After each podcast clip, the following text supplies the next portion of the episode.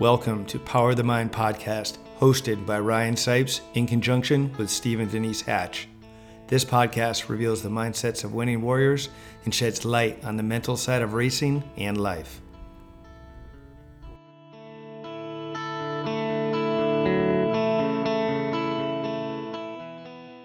Hey guys, it's Ryan Sipes, and I'm back with the Power of the Mind podcast. Zach Osborne is our guest today, a guy that's been through it all on and off the track. He's won titles and been at the very top of the sport, but also experienced the lowest of lows. He's a smart dude. Uh, he's learned from it all and was just gracious enough to come on today and tell us about it. So I'm super excited for that. Uh, thanks to Zach for coming on, and thanks to Steve Hatch Racing for sponsoring our pod and making it happen. Also, stick around to the end for your discount code from powerofthemind.coach where you can get 50% off any of their programs to help you be a beast on and off the track. All righty, let's get to it. What's up, Zacho? How you doing today? Yeah, man, doing good. Uh, just uh, sitting out this hurricane here in Florida. It was only Cat One, so staying at the house. Did a little bit of training this morning on the spin bike and uh, hanging out with you. Nice. Well, staying in shape. I like to hear that. Yeah, yeah. Um, I mean, I went through a period where I gained some weight and um, didn't train for a while, and like the less I trained, the worse I felt. So uh, decided to kind of get back on it here late late in the summer. Lost like 20 pounds and um, yeah, feeling good again. Nice. So you did uh, you kind of retired after last year. Uh, you jumped into racing all kinds of different stuff. You did some off road and some moto stuff. Um, what did you have? A, did you have fun doing that? Yeah, I had a great time. It's been a, a cool year, a cool transition year, kind of out of full time racing, and um, I've enjoyed it. You know, I got to do a lot of different stuff, GNCCs, WORCS races, motocross, a little bit of everything, right? So um, I've really enjoyed it. Got to do some bike launches with Husqvarna and uh, dealer show and just different stuff. So it's it's been fun. What uh what was your favorite race or type of racing, I guess, this year? I, you know, I really enjoy like the woods woods off road uh, racing. Um, I think when I ride motocross, I just have such a, a a picture of what it can look like when you're when you're fit and when your your bike's good and you know everything's flowing and um, it just doesn't feel like that anymore. So uh, the the woods racing is something I've always kind of longed for and um, to have the opportunity to go and meet new people and kind of just see different sides of dirt bike racing uh, has been really fun for me and I, I feel like I'm always kind of learning and progressing. So it's not such a a hurdle in my head like oh that sucked or you know you're not fast there anymore or whatever. So for me um, I, I really enjoy the woods racing. I think i i feel the same way when i go to do things that i'm not good at even though i suck at it. It's super fun because the the learning curve is so steep. It's like you're always you almost always are getting better where in moto that's not the case. Not this late in somebody's career. Right yeah and you know it, now it's not really about like hammering i guess it's more about learning and having fun right? So anything that i can do that that kind of puts me in that position uh it feels good. Yeah heck yeah. Cool. Um so i want to start all the way back back at the beginning. Um everybody kind of knows your dad raced cars. How did you get into riding dirt bikes? Yeah so uh just the average pw50 story right? Like everybody starts on a pw50 or has a pw50 um, I had a PW and uh, also like a 70cc quad that I rode kind of around the house and um, just piddled about on, you know. And uh, both my uncles raced, and um, my dad had a bike, and eventually we built a little track at our farm and kind of just started riding a little bit. And then I think I did my my first race when I was like six or maybe seven years old, and um, went to Loretta's uh, for the first time in 1998, which was sort of the first year where we traveled a little bit, you know, away from home and um, outside of like racing at Muddy Creek and the local fairgrounds races. Um, that that was kind of the first year where we went to Loretta's and um, yeah, started to progress from there. Cool. Did your dad ride dirt bikes at all, or he rode a little bit? Um, he he rode when I first started riding. Like he had a, a motocross bike and he was, um, you know, racing kind of locally, whatever, you know, at in the 30 plus class or you know whatever he was uh, able to ride. And uh, one day we were at the the farm i was talking about and he had a big crash. He managed to endo like on a step up. He endoed like to where he hit on the front number plate. So like mm. i don't even know how that's possible you know. But uh, yeah, he um, messed up his kidney a little bit and was kind of kind of jacked up. So that kind of ended his uh, his career of uh, racing, motocross. Yeah. Anyway. So then, how did you? Because if you started at seven, you raced Loretta's. You had to be eight years old. How did you get so fast without like a dad that did it or or whatever? Was it just natural? Yeah, I don't know. It just it came to me really easily. Uh, basically, my whole childhood, um, yeah, all the way up till I was pro. The first, you know, the first year, basically, it was always really natural to me, really easy, and um, I just hit hit that spot at Loretta's. Uh, you know, I got third the first year I went there, and um, picked up some sponsors and kind of progressed from there. Um, that sort of put me on the fast track to, you know, getting to race pro. Yeah, that's awesome. Um, it's crazy to go your first year at Loretta's and get third. I mean, most guys struggle to even make it, and uh, you're going in with a third, but that had to help. Um, just kind of put you on the map with a lot of the companies at a very early age. Um, you know, as far as your your future and stuff, and getting sponsorship. Yeah, I felt like um eh, we were way out of our league, right? Like every person is the first time they go to Loretta's on a 50, we didn't really know what we were in for or what we were getting ourselves into. Um, but I ended up with like getting a, a Fox ride out of that. And um, that kind of progressed into um, my parents were working on building a motorcycle shop at the time. Um, and that kind of turned into a KTM ride. And then, yeah, I progressed from there just up through the ranks of, uh, of the KTM world. Yeah, that's awesome. Um, so did did you have a favorite rider as a kid?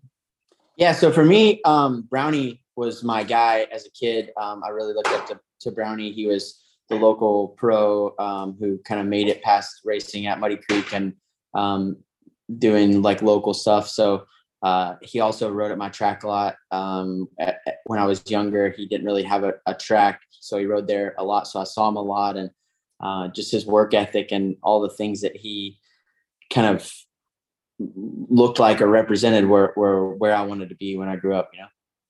Yeah, that's a good guy to uh good guy to look up to. I would say he's always been a been a a beast, and he still is.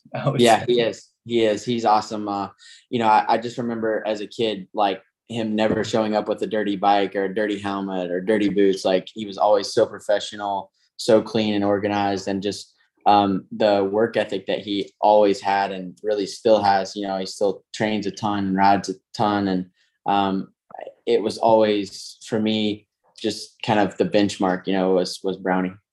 Yeah.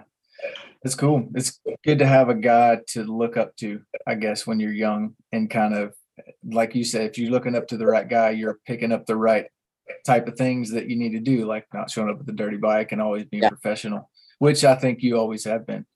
Um, cool. So you uh you won a bunch of amateur titles. Um, how many did you get at Loretta's? Only one at Loretta's. Um, I, I had a lot of seconds at Loretta's. Um, never really put it all together. Um, there were two titles in 2005, uh, my last year there in uh, Schoolboy, which was Schoolboy one and two. Both were two stroke. One was stock, one was mod. And uh, went into the last moto with a chance to win both of them. Well, in in the lead to win both of them, and um, ended up with neither of them. So um, that was a, a big blow to me uh, for for a while mentally. Yeah. So was it was it something was it like do you feel like it was your fault like you kind of faded mentally or was it crashes what was it No, I didn't crash in either moto. Um, in the first moto, um, it was winner take all between Dungey. and I I think we each had a one three three one or something like that, and he straight up beat me um, to win the championship. I got second by a couple of seconds, and then in the other one, um, I had to get like I don't remember. I had to get like third or something to win if Stroop won, and um, I got fifth, but I literally was like leading and went backwards to fifth or something. I, I don't remember uh, exactly, but it just was. Yeah, it was. They were both all on me.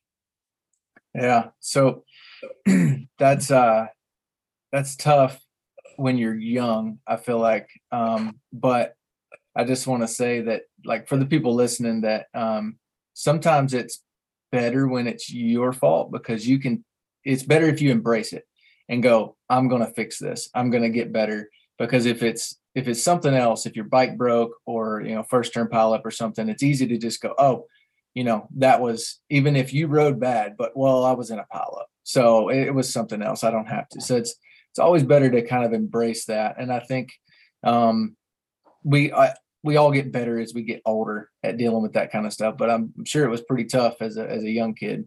Yeah, um, you know, it always came really easy to me as as a kid, leading up all the way till till I got to pro, like I said. But uh, it, it's that was the first time where I really just got beat straight up. You know, like without something happening, or um, especially in a moment like that where it was for Loretta's title, and um, I I really needed those titles. Uh, you know, at the time, it, it felt it felt like my world was caving in on me. You know, so um, it, it was tough to accept and I there was no excuse. My bikes were great. Everything was perfect. It just I didn't get the job done, you know.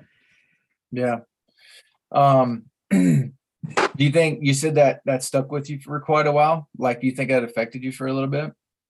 Yeah, um, you know, I I was very much like a talent kid um, where didn't really work hard, didn't really um, train, didn't really have a program. I just kind of worked at the shop during the week and raced on the weekends and was, you know, the best in the nation basically. Um, and at that point, those guys had kind of adopted programs and, um, you know, we're, we're at facilities and all that stuff. And um, I just felt in, inadequate for a while. Like I wasn't doing the same things they were, and I wasn't as equipped as they were as far as training and stuff goes. And um, yeah, it stuck with me. And obviously, the the beginning of my pro career um, was very much not great. And I think that that was partially because of those two championships or that race at Loretta's, um, because they they affected me so so much because I just never quite got ramped back up before I went to pro and I was maybe running from them a little bit. Um, r- not running from them, but running from like meeting that sort of head on. You know, I went to the A class right after Loretta's, and then went to Daytona Supercross right after that as a 16 year old, and um, I just never quite got ramped back up to a level where I felt like I was in front of the the curve or you know progressing um, like I should have been when I turned pro. Yeah. So kind of like your it was backward momentum. Because of that, like you never you it'd be been obviously better to win that and build momentum into kind of your pro career. Do you think Yeah, so like literally from Loretta in 98 till that point, it was kind of like this upward trend, right? Like I was trending up and that was like a big moment where it was like a, a dip or a down and I just never got that going back the right direction before um, before I turned pro. Did uh, would you have waited another year if you had a had to do it over again to go pro? If I had to do it over again, hundred percent, I would have. Yeah, and I would have. You know, um, there was just some. I wasn't really in the spot where I needed to be to be turning pro or like you know training wise and all that stuff. Obviously, that was non-existent and um, needed a lot of work. Um, so in you know in hindsight i would have done a lot of things different but also this this is my story and um, i'm definitely proud of where i where i ended up and where i've where i've come to and um, i i wouldn't really change it for anything at this point. Right. You you've done okay i think. Thank you. um but it it makes me think of kind of the guys coming up.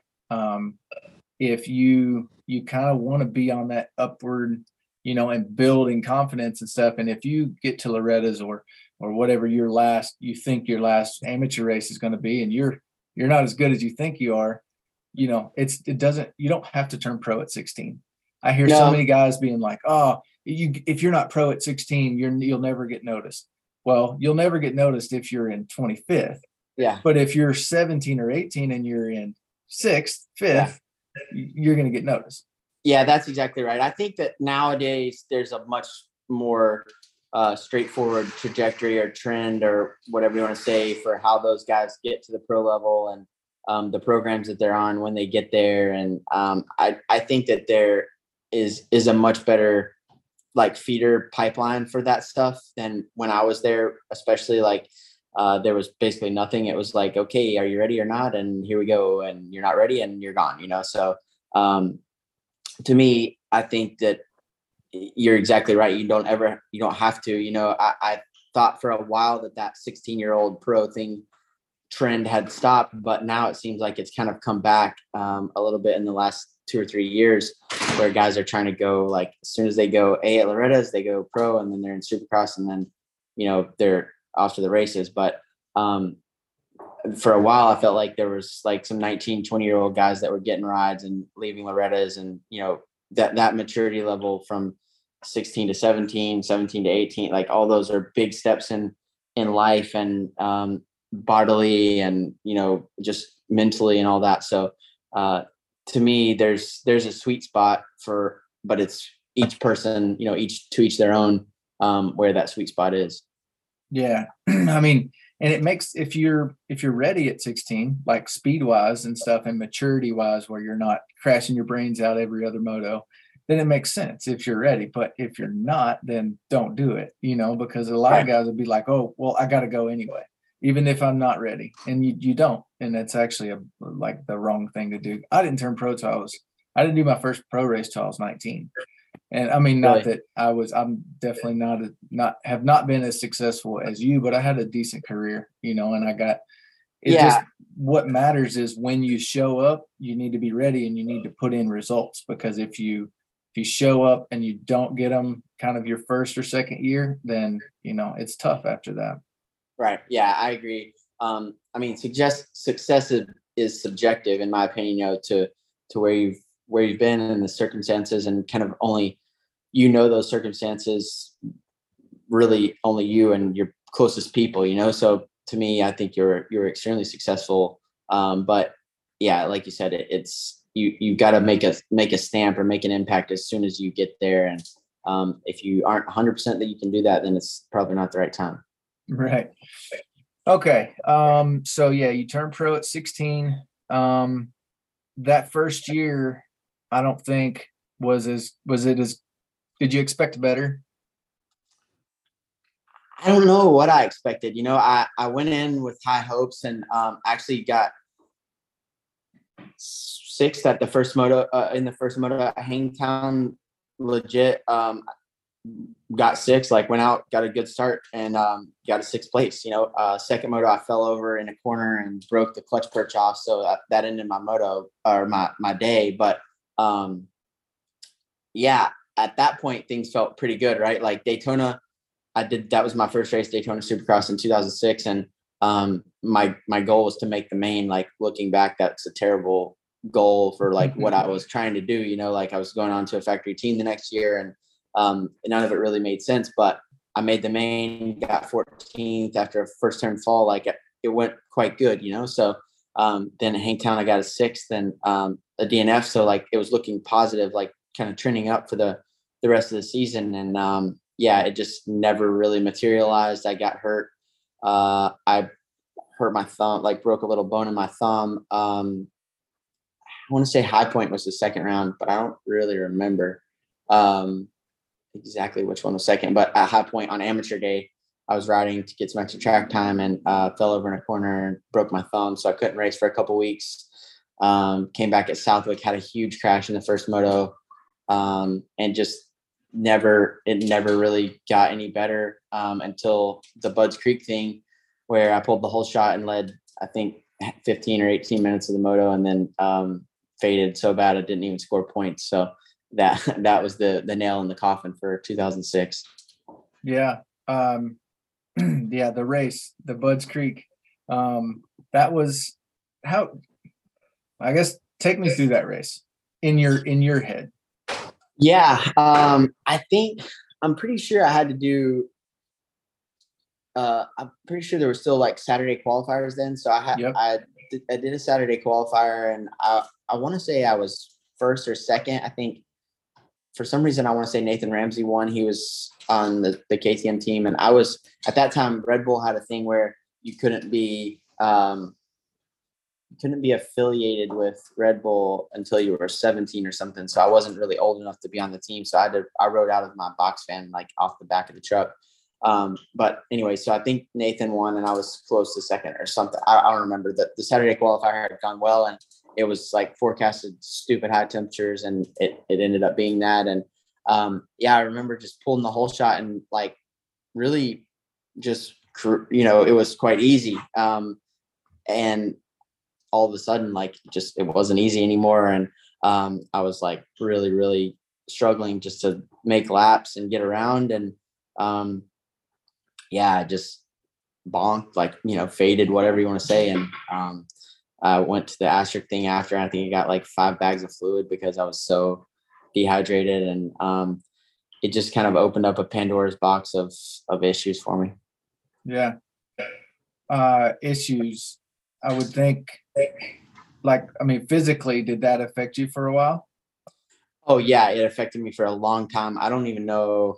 I don't even know if I did any more races in 2006 after Budds Creek. Maybe one, maybe Steel City, but I don't really, really remember um, because the whole year was just like chasing, chasing ghosts. Basically, like I just never felt good again, and um, I never had any energy. I was sleeping a lot, and um, sort of plunged myself into chronic fatigue and um, then I found out I had exercise induced asthma and I was gaining weight and it was just like, you know, one thing after the, uh, the next. Um, and I, yeah, it was, it was just a waste of a year, honestly.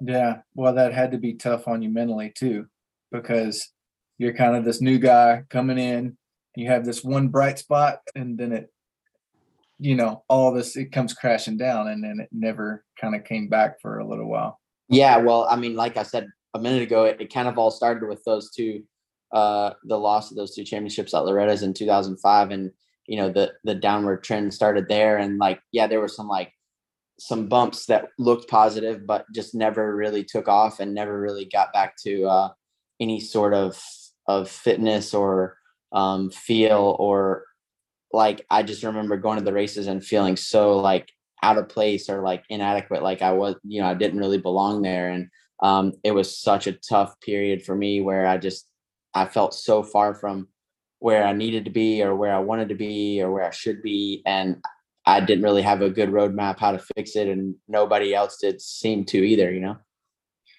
Yeah, I've, uh, I know what you mean. I've felt that way. And that's the worst because in your mind, you don't see any way out. Like yeah. there's no bright, there's no bright spot or like light at the end of the tunnel. You're just, it's like you can't get away from this avalanche. You're just not not. Yeah, there. it's like you're stuck in a, a, dryer, right, or a washer. Like you're just going around and around, and nothing's getting better. And um, it's it's so easy to just get down. Like you, you can't get fitter because you feel like crap. You feel like crap because you can't get fitter, and you know it's just like this vicious cycle of things happening around you and in you and with you, and it's just it's tough.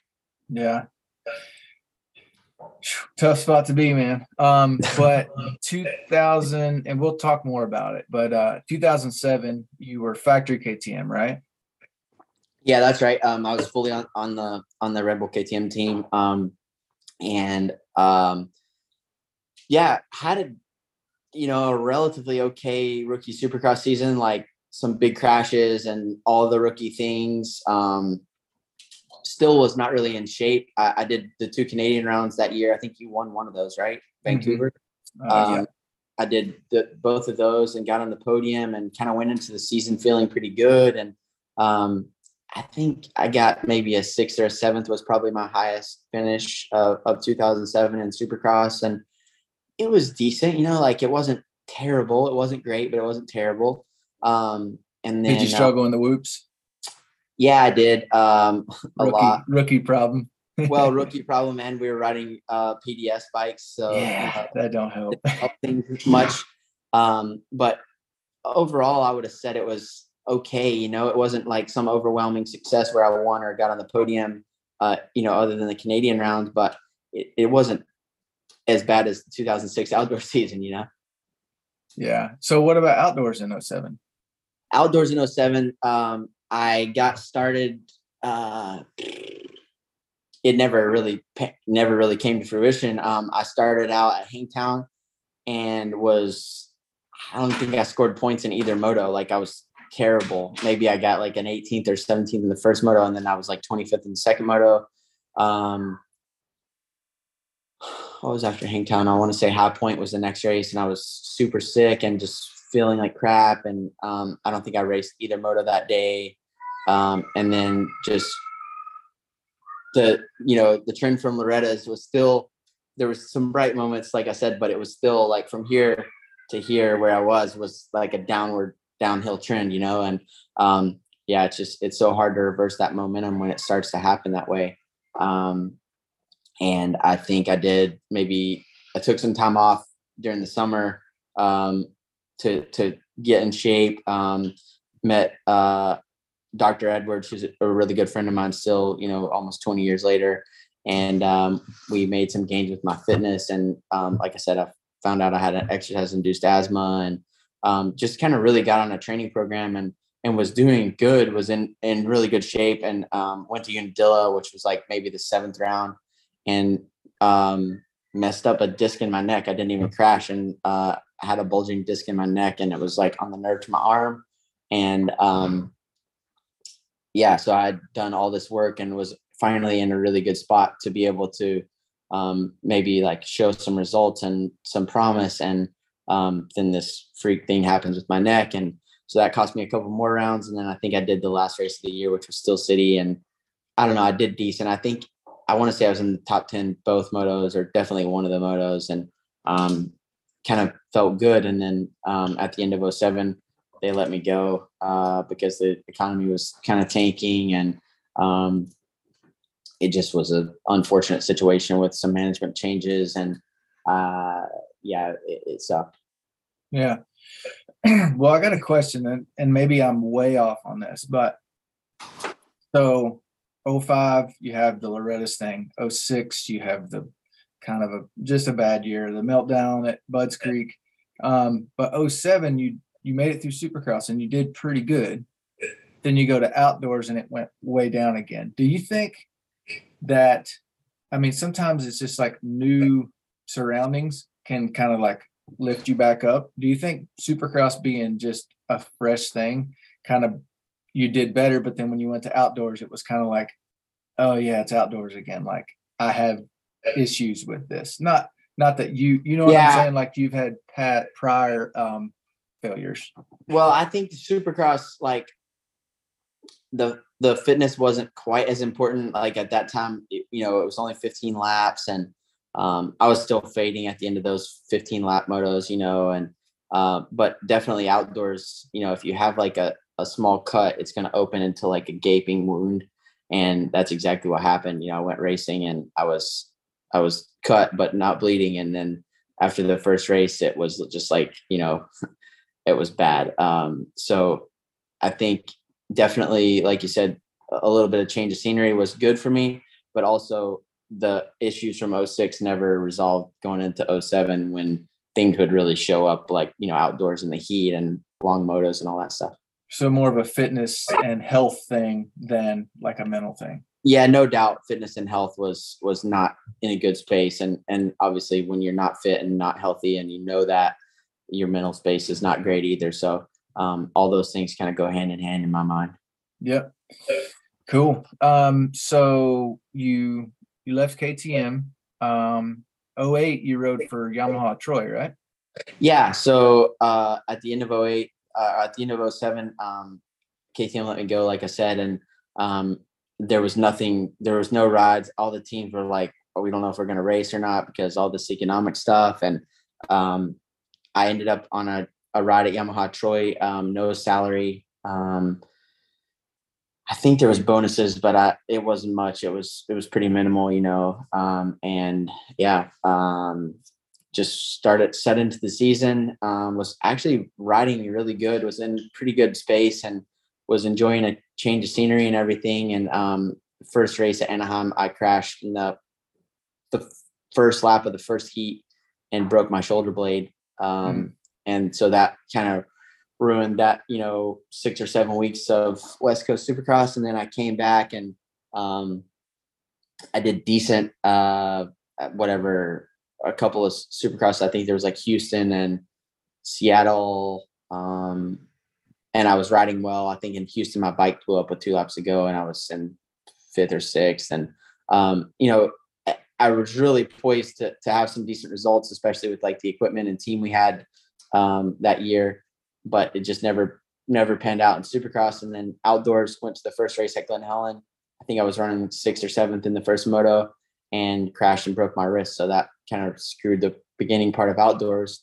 And then uh, when I was ready to come back, the team was kind of in shambles and um, didn't really have bikes for me and blah blah blah. So um, I was actually kind of I was working for my dad driving a dump truck and um, yeah, thinking about what was what was gonna happen in life next. You know.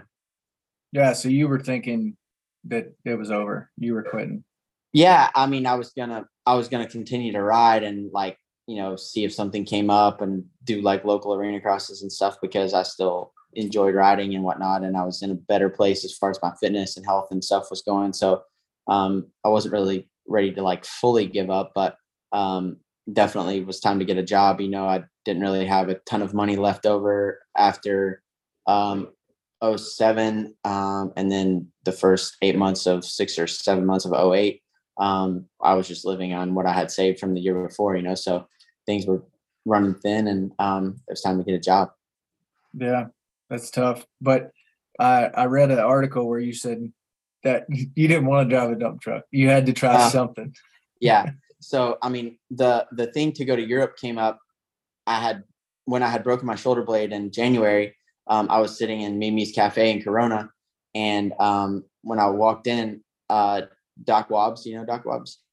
No, I don't guess uh, Rob Walters, British guy. He was with two of his buddies, and they were like, "Hey, I was sitting there by myself. It was really close to my apartment. I was living with Michael Willard at the time in, in a apartment in Corona, and um, I was sitting there by myself. And they're like, "Hey, you want to come join us?" And I, I, had known Wobbs a bit from when I was a kid when I rode for Smith, uh, goggles and stuff, and um, they're like, "Hey, you want to come sit with us?" I was sure. So go over there and sit down. And uh, one of the guys, Ash Kane, was from uh, who was from England, he had affiliation with the Dixon team. And he was like, "Oh, you should come over and ride some GPs." And I'm like, "Yeah, sure, like whatever, you know, I'll do whatever, you know."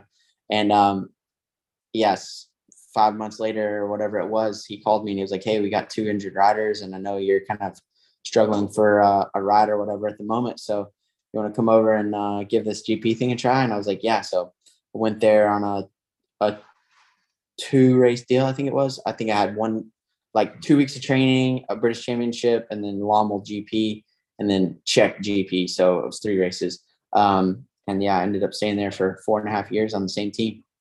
So was that at the end of 08 that you went over there? Yeah, I, I did like um, the second part of the season, uh, the GP season, because at that time they had a little bit of a break in the in the middle of the summer. Um, so I did the second half of the GP season in 08. Cool. How did those races go?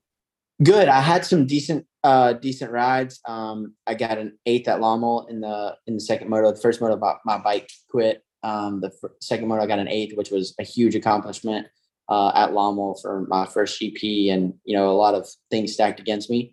Um and then I won a moto um in Ireland that year at a place called Fairyhouse. It was like a man-made track at a race uh, a horse race track. Was that um, a GP? Or yeah, yeah.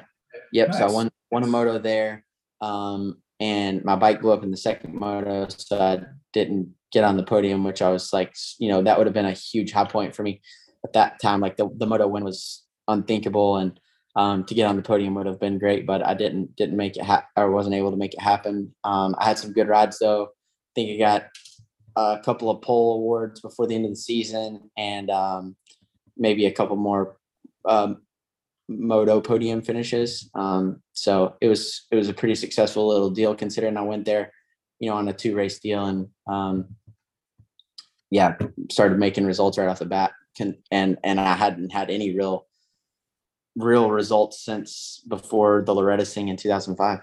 Yeah, that's crazy, man. Um, but I feel like I mean, just listening to you talk and kind of knowing the situation, it was desperation at that point. Like you had to make it happen. Yeah, it was it was it wasn't desperation, but it was the last straw, you know, like I knew that there was more to life than racing, but if I wanted to race, this was this was the key. Like this was the only shot I was gonna have to do it. um, I remember like, you know, my dad was paying me whatever it was, like a normal dump truck driver, 15 bucks an hour or whatever, 10 bucks an hour. And I, I had like a thousand bucks when I went to England and I traded it in at the airport exchange and I got like 432 pounds for what I, my thousand bucks that I traded in. And um, I was like, you know, this is going to be tough. Like, I'm not sure if I can even do this or whatever, but that was, that was the moment for me where the rubber met the road, you know, if you will, um, where it was like, okay, this is this is the last shot, this is the last straw. Yeah. So kind of like like we talked about earlier, like the pressure of of the Loretta's thing, it broke you down then and now, but the pressure was different that you had to make it happen. Like it, Yeah. it wasn't an alternative. You had to make it happen if you wanted to race. So, but you wrote that that brought you up compared to bringing you down before. Yeah, and also, you know, there a huge piece of it was I when I when I got there, the group of guys that I had around me were just like super passionate about racing. Steve was literally whatever it took to go racing at whatever level we needed to go racing at. I told him I needed pink plastic on a Friday, he was gonna do his dangest to get me pink plastic for Saturday. You know that that's just how he is. Um, and that that kind of brought the fun, fun back into it for me. And it, I experienced racing, really racing in general, uh, in a way that I had never before. You know, from a young age, I was on this fast track to being this pro at Red Bull KTM, right? So um, it was it was a new way of looking at racing for me, where these guys were having fun. You know, like we were going racing every weekend. We were all staying in the team truck. We were driving to the races together. We were practicing together. Like it was just a different vibe, something that I had never experienced or felt um th- those feelings about racing really right like it was a pressure situation where there was a goal and a result expectation and um if we met that great if we didn't then we need to fix it you know but these guys were going racing for fun and that was like a almost a foreign concept to me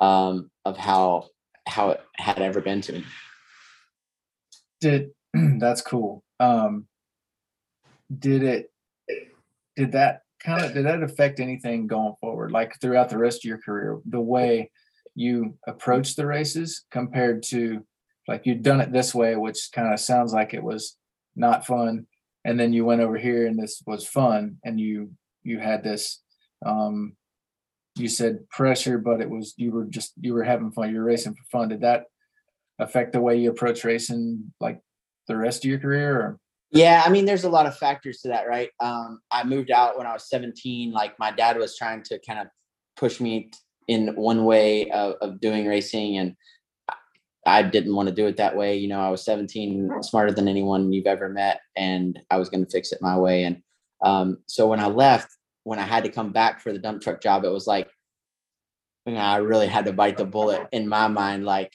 dang it, you know, like your parents are always going to be there for you, but you don't ever want to admit that failure, you know. And and when I when I went to Europe, it was like, okay, this time you can't go back. Like, there's no you not like they'll be there, but don't just pretend like it's not there, you know. And um, I think that that that is something that could never have been taught to me. You know, you know, I I grew up in a, an amazing spot with you know all the resources that I needed. You know, we we had everything we could ever want, and um, I just I never would have learned the lessons that I learned had I not gone the direction that I went. You know, and nobody could have ever told me those things. Like no no one can teach you what I learned from those moments of trading in that money and um, having to ask my dad for a job and like that that stuff can't be taught. Right? Those are experiences you can't um, you can't trade in. And we were we were actually talking to my little girl about it the other day, um, and we, we were using Jett as an example because like you know Jett and his family they went to Europe and they sold everything and risked it all to get what they uh, what they've gotten where they've gotten to now. But um, I was sitting with uh, Darren and I can't of Jett's mom's name at uh, my friend Jack's birthday last year, and um, they were telling us like whenever whenever we left Europe, we we vowed that we were none of us were ever going to eat tin tuna again, and and it really struck me like canned tuna, you know. Um, it really struck me because they were like they were struggling that much that they were eating tuna canned tuna every day, and for a kid like a kid of Jett's talent, you know, and a kid of Jett's age to have had that experience that he knows he doesn't ever want to see that again is freaking dangerous, right? Like most kids who have Jetts talent have never experienced that stuff. Like they've been on a factory ride making money for a long time, but they went there with nothing. Hunter was kind of carrying them through Europe from my understanding. And um, to have that experience as a young kid and to be able to know that you don't ever want to eat 10 tuna again and now you're getting a taste of making you know a couple million bucks a year it's it's a dangerous combination yeah I love that. That's I got goosebumps just because those those experiences, like like you were saying, and kind of like I said earlier, like you didn't have a choice. You it, yeah. you had to make it happen, and that's such a difference yeah. from. Well, I hope I, I make, and if I don't, it's okay. You know what yeah. I mean? And that's not how you'll talk about it when you're a kid going into a race or whatever. But you know, you always know it's okay if you don't make it. But right. but when you get in a situation like that, there's there's no other choice. You you just have to. So it brings a brings a lot out of you, I think. Um, I think for me, it was there was a little bit of a a peace and calming about it, right? Like it was it wasn't what could happen or what might happen or anything. It was just like this is where you're at. This is your options. It's here and now and no other thing. You know, it's like there was no other way around it. There was nothing else happening. It was just race and and do it or don't. You know, it was it was pretty clear cut. Yeah. So it brought your it narrowed your focus. it really did. It really just kind of brought me to a completely different place where I had never been. You know, I was thinking about all these things like, am I going to have a ride? Am I not going to have a ride? Am I going to make it? Am I not going to make it? Like, what does this person think? What does that person think? To like, well, here we are. Like, this is the point where it's it's motocross for a while, or not, you know. Yeah, that's awesome. Um, all right, so um, I read some articles and stuff. Um, I read that you you told whoever was interviewing you said that you never felt homesick, that you kind of embraced the life there, where you think, I mean, a lot of Americans have gone over there and not not made it, and and the lifestyle was kind of a big uh, factor in that. But just tell me what that meant for you. So I think definitely like we were talking about earlier, my time there as a as a younger guy kind of helped me with that transition and knowing what I was getting into. Whereas, you know, if you come from California, you've never been to Europe, it's it's a big change, right? You you get thrust into Germany and it's cold and dark and nobody speaks English. It's not a fun trip, you know. But um, I was extremely blessed and fortunate to land on the team that I did in England, and um, land with uh, with the Pocock family, who took me in like a son, you know, and and still treat me like a son today. Um, and that that was also another piece of it where I just I was having fun again. Like I, I wasn't having fun again. I was having fun racing for the first really the first time in my life. You know, like I said a minute ago, it, it was such a high pressure situation in my mind um, from the time I was 11 or 12 years old. You know, um, it had been a long time since I was going racing for fun or or maybe the first time ever. Like I said, it's it was just a real blessing to be around those people. And still today, like you know, we went back to England this summer for um, the Vets uh, MXDN race, and it's such a like it feels like home. You know, it doesn't even feel weird for me to go there anymore. Like I can leave the airport after being gone for since the, I think the last time I was there was 2017, and uh, I leave the airport and drive to the house. You know, it's it's like I don't need the TomTom or the GPS or whatever. I, I can just go straight there, and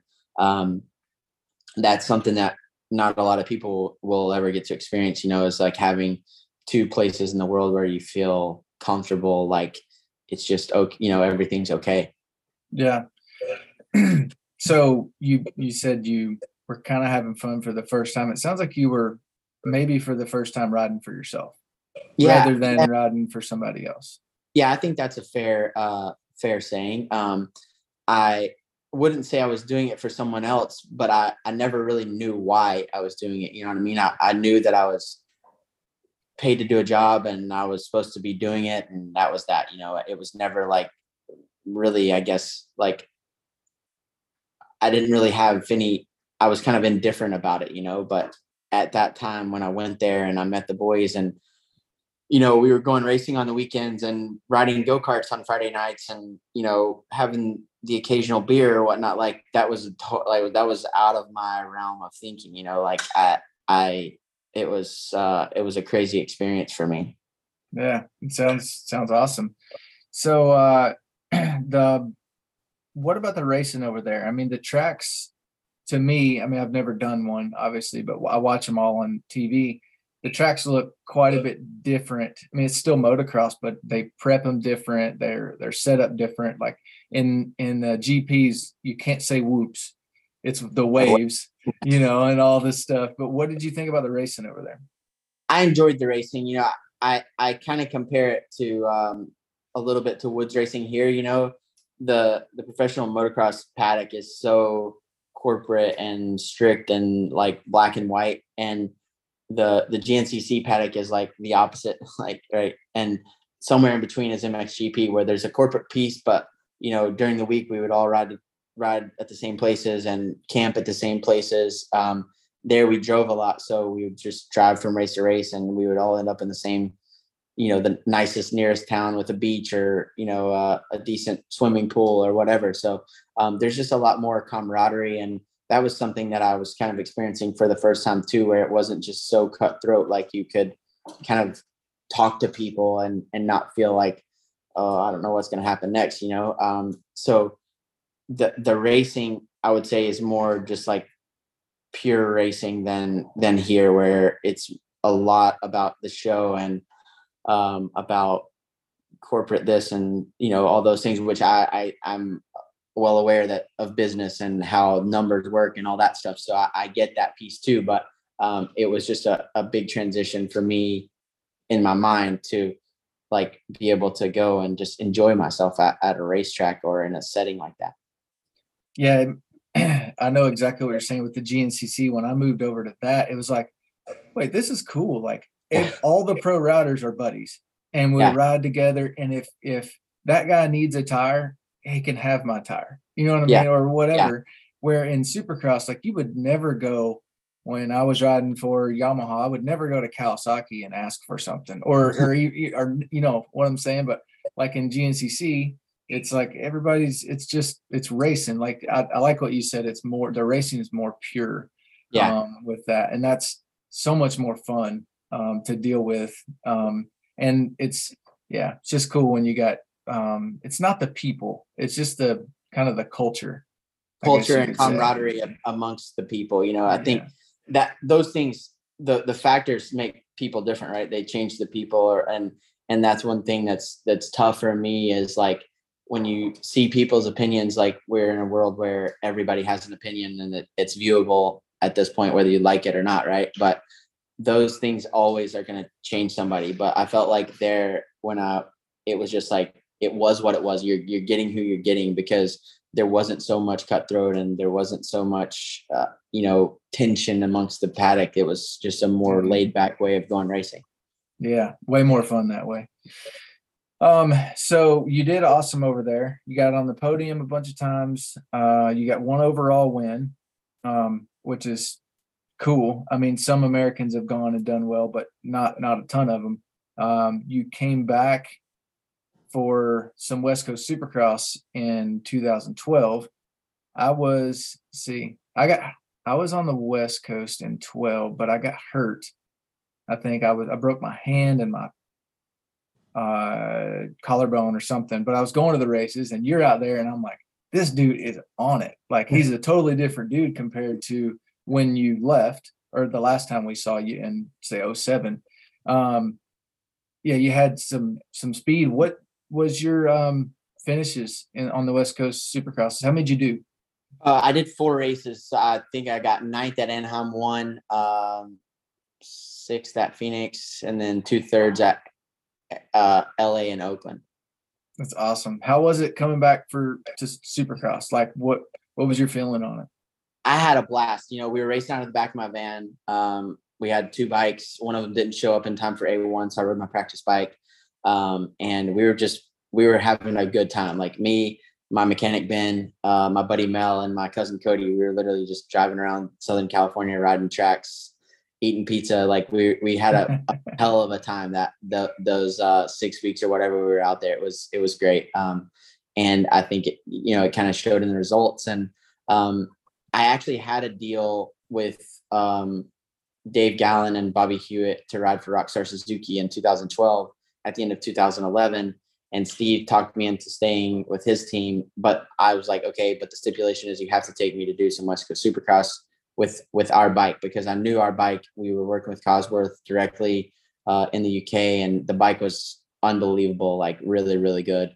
And I was like, you know, just you have to take me there because I was aging out of MX2 and I didn't, I wasn't sure that I wanted to race MX1 that at that period of my career. And um, I was getting married at the end of 2012. So it was, you know, for me, it was kind of time to make a move back to the States. And um, that was my stipulation for staying. Like, you know, was, we'll keep the same deal, but you have to take me racing in, in California uh, or in, at, in Supercross.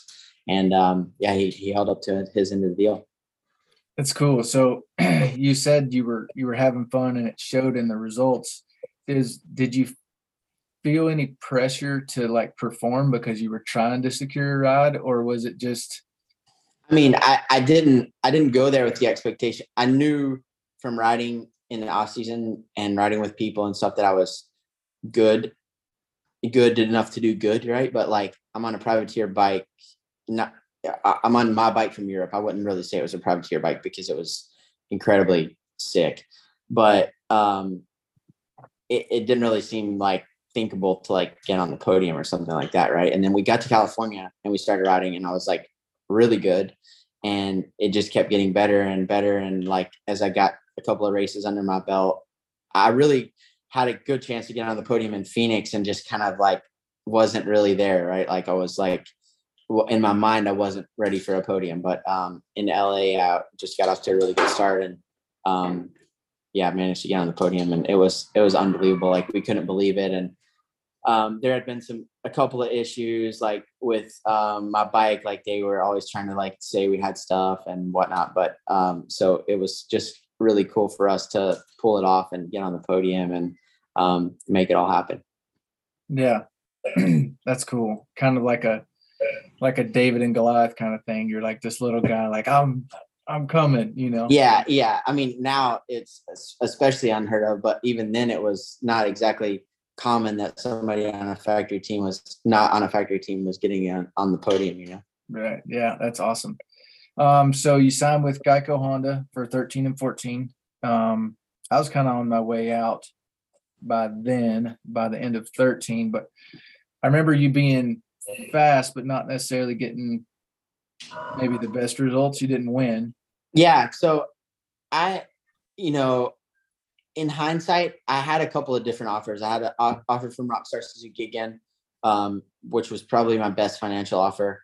Um, I had an offer from uh, TLD Honda with TK, who's now one of my best friends, and that that whole I went and did a test on the bike, and um, that kind of thrust us into a, a cool little relationship. But um, looking back, I probably should have taken his deal or or the Suzuki deal. But Geico was like the the Barbie model, right? Like that was like the team, like that was the one to be on, and um, the money was good and everything was right. And I was like, okay, you know, I'm I'm gonna take the Geico deal, but it thrust me right back into what I had left, which was like very corporate, very square, very results based thing. And I was coming off this team where I felt just ultra comfortable, like they were there for me and I was there for them and we were getting results and having fun to like, okay, this is what you have to do and this is how we're going to do it. And there's not going to be much outside of this little box. And it, it was a big struggle for me. Like I, I kind of had lost hope at the end of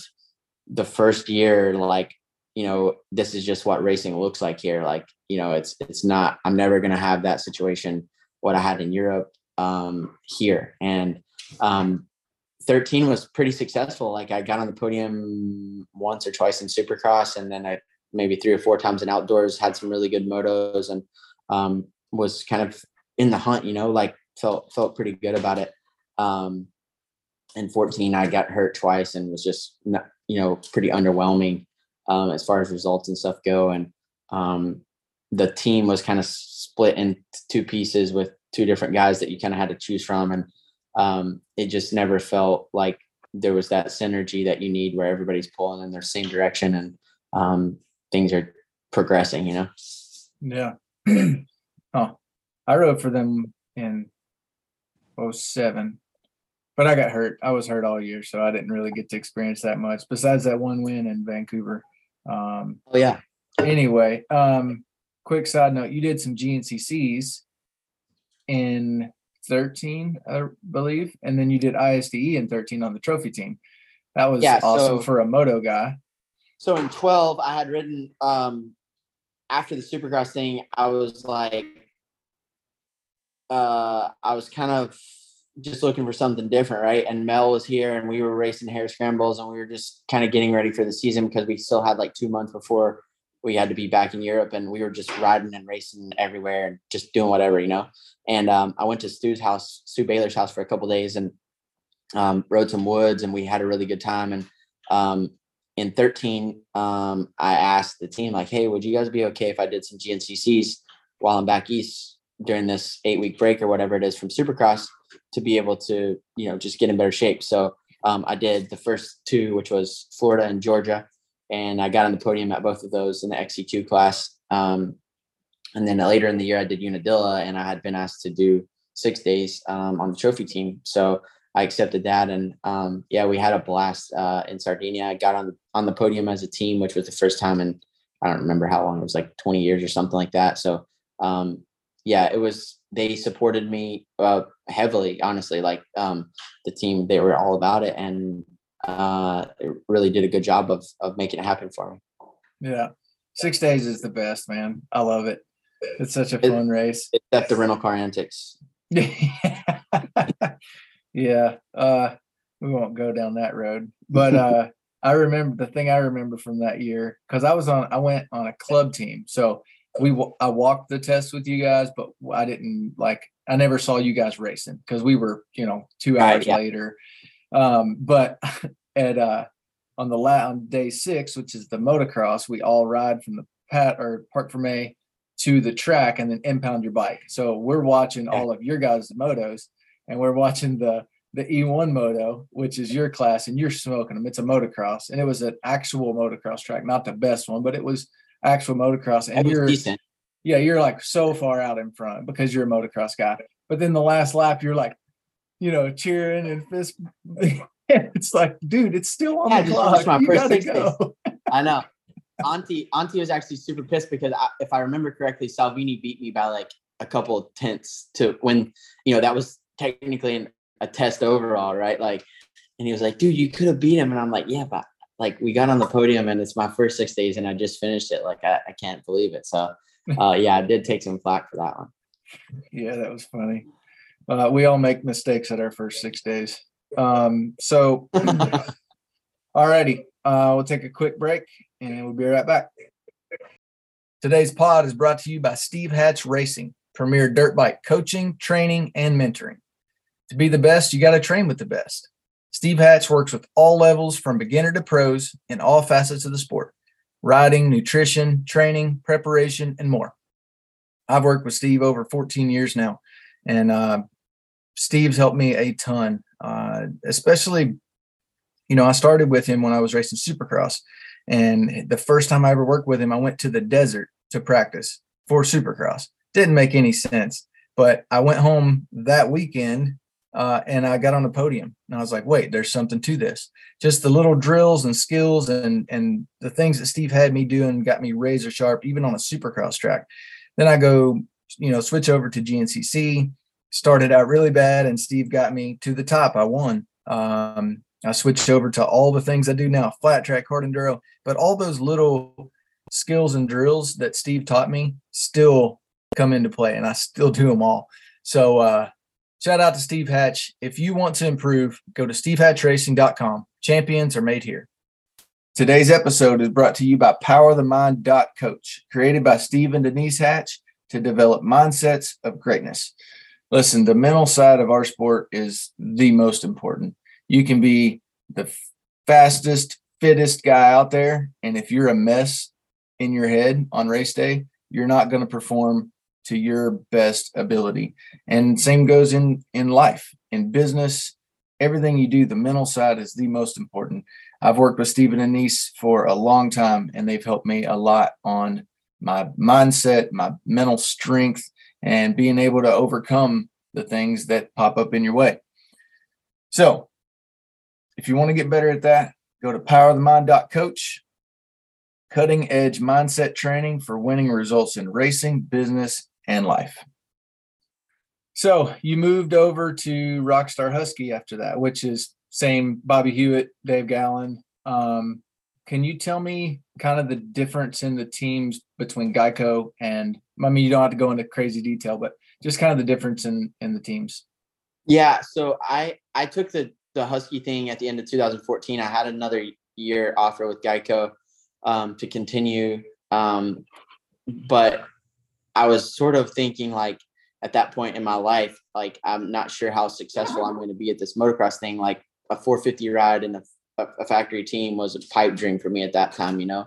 So at the at the end of 14, I took the Husky ride in for 15 and 16 because I was really like genuinely thinking 17 i'll just kind of transition into off-road they have a really good off-road program it's like kind of the perfect feeder system for me to just go down the off-road path right so um yeah i took the deal and the main the biggest thing for me when i got to rockstar husky was it was like a good middle ground between my team in europe and my and my geico honda days because there was a much more family feel and like um not nearly as rigid just a little bit more loose and and open and we had a lot of control with the bike and um, i was really able to just get myself back into a place where i was enjoying racing again and um, not like i said not it wasn't so rigid yeah but you you took this thing already planning on going off road yeah yeah um, my wife and i kind of decided like that was our best path uh, of where we could go you know the geico thing it just felt hard all the time you know it felt like we were pulling pulling crap uphill. Um, so yeah, that was that was the plan. Like uh, after 15 and 16, if nothing really pops off, then we'll just take the take the off road route. But it did.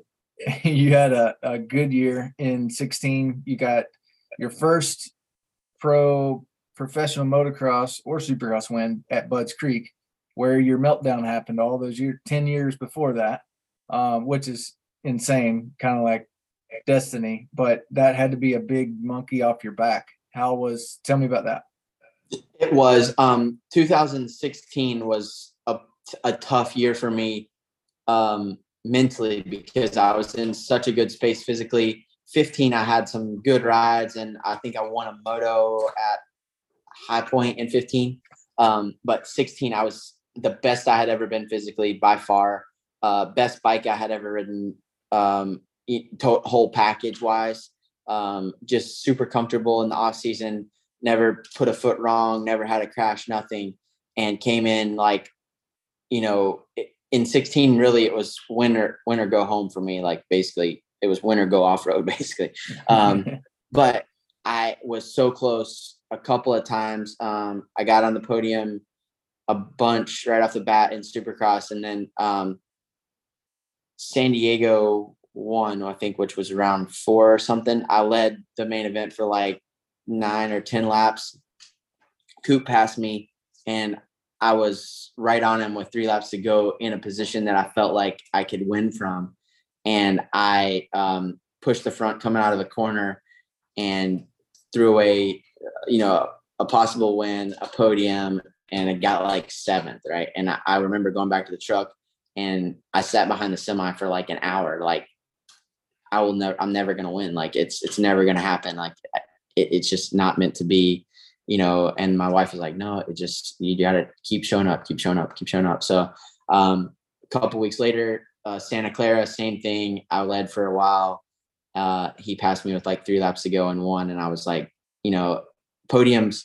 At one point in my life, podiums were really like, holy crap, this is amazing, right? Like in 2012, podiums were we were on top of the world, right? And at this point, podiums were just like, dang it, like what the hell, you know? And um that was the I remember like the podium picture from Santa Clara. My wife has the my uh, my daughter, uh, who was two at the time, in in the carrier, and we're like taking a picture, and I'm smiling, but like I remember inside feeling like just like what like no this this sucks like this is not what i want it to be you know and um that was just a, a switch for me where it was like you have to get this done and then uh, going into outdoors again, I was in really good shape, had some really good results to start the season, and then we had this run of like six races where I had like eight, six or eight DNS and the motos, um, and it was b- bad. Like we all looked bad. Like the bike was messing up, and then they were like, "You're turning the bike off," and I'm like, "I'm not turning the bike off. Like I'm riding around in third place. I'm not turning the bike off," you know. And um, finally uh, at Budds Creek, I won. Like we we built a complete new bike with all new stuff, and it was great, you know. And um, I won a race, and it was it was like that moment. It was strange because it was like it had to happen there, right? Like for me to make that switch, like I had to get redemption there before I could move on in my career. And. Um, I was training with one of my one of my best friends, uh, Ryan Rowell, at the time in 16, and I got the opportunity to go to Aldon's, and um, we knew that we knew already by Budds Creek that I was going to go to Florida and um, make that change, and it was it was tough on all of us because like we we had finally like just hit our stride, and we're in a really good spot going into the next season, and I was going to make this big change because when you get that call, you go right, like you don't you don't miss that opportunity, so um, it was tough, but like to be able to celebrate that with him and with Brittany and um, get a win 10 years after everything that happened there um, was like one of the one of the coolest moments ever. That's awesome. Uh, yeah, I think I remember that was like uh, wire harnesses that year that yeah, was going out or something. We came to the conclusion that the frame that I was that we were struggling with, which we we did everything and it, it just wasn't making sense but um that it got struck by lightning in the truck or something because it was like grounding out and we didn't know why like it, it hmm. just ne- no one ever figured it out they like put it under x-ray the frame because everyone was intrigued right like we had this one frame like that we kept messing with that wouldn't run and they put it under x-ray to like see if something was cracked somewhere like the ground was cracked and it wasn't grounding properly like they did a lot of work on that thing and never figured it out. But it's just one of those things, right? The cursed bike. Yeah, it was. Um, cool. That's a that's a hallmark moment to to yeah. win back at that track after all that you'd been through. Um, but then you carried uh, Budds was pretty late in the season uh, that year, and you carried a lot of momentum into 17. You won uh, the title on the East Coast. How? Yeah. Tell me about that year a little bit yeah, so going into 17, um, I went to that SMX race um, in Germany uh, for the Manufacturers Cup or whatever they were calling it uh, from MXGP, and I broke my my scaphoid um, in I want to say it was like the middle of October. So it was like now I've made this huge investment to to come to Florida to work with Aldon and now have a broken wrist, the worst, you know, the worst injury you can have to your hand um, as far as a broken bone goes because it can be a really a pain to heal.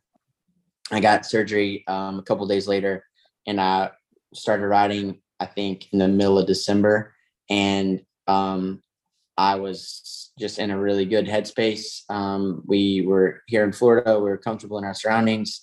Um, I was in good shape already. You know, I, I, can't say that had I not come here to, to Aldon's or in 2017 that I wouldn't have been as, as successful because I was already in like, you know, this trend was was headed in the right direction again. And um, so I can't really say that I wouldn't have been as successful. Like we were finally in the right spot, but it just kind of poured gas on the fire to be here and to ride with ride with the guys I was riding with and just have such a solid little program carved out. Um, and to get that opportunity like everybody wants that opportunity to go there and work right so um, it just all came together in, the right spot and um, the 2017 championship i got my first win in atlanta uh, which was the second round of east coast and again the next weekend in Toronto, and it just like kind of started to snowball. Um, and then in Detroit, I think I had like a, I want to say like a 15 point lead,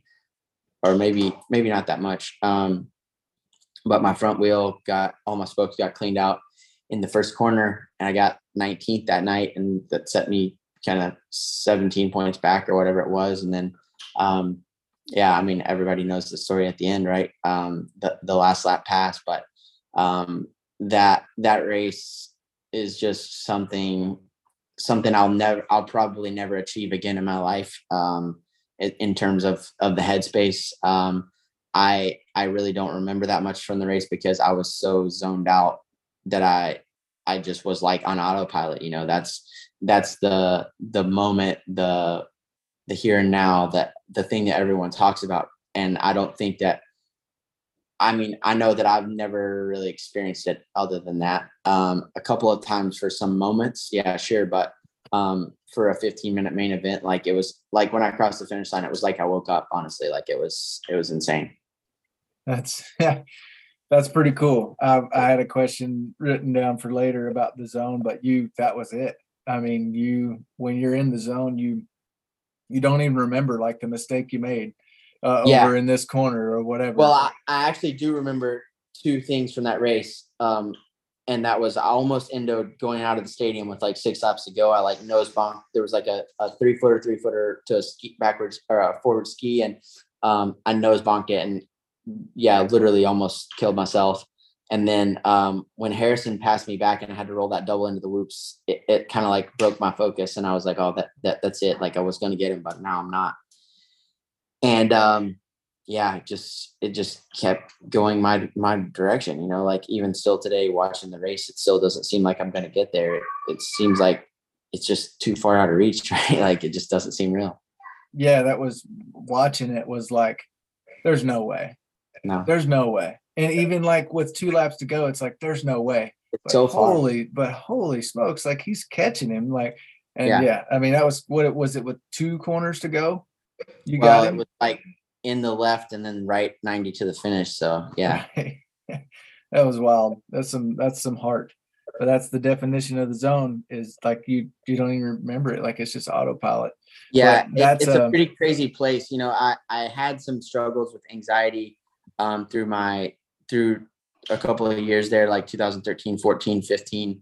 Um, just went through some things personally with um, some business stuff that I had going on, and it just kind of changed the way I saw things. And you know, for me, those I had kind of started to overcome it by 2017, but those moments and still today, like there's no, there's no, there's no place on earth where you're more peaceful or um, for me closer to God or like there's just nothing happening in your mind other than just what you're doing and you're not even really per se thinking about it um but it, it's just it's just coming out of you right? Like that that if you could find that every time you ride you would win a whole lot more and you would have a totally different story but it's so such a fine line and such a fine place to to get to in your life and in your racing where you have that ability and you're it's almost like a trusting from your your brain and body where you you know you're fit enough. It it just has to you you have to move your conscious mind out of the way and allow your your gifts and talents to fully come out of you i guess you would say. Yeah. Um i love that. You got to get out of the way and like just let it happen yeah. Uh, because your me, subconscious is so much quicker and like smarter than your conscious is. It's but you got to get out of your conscious and get into the subconscious. Yeah, and and like I said, for me, like those moments, there's there's a couple of them in my career. Um,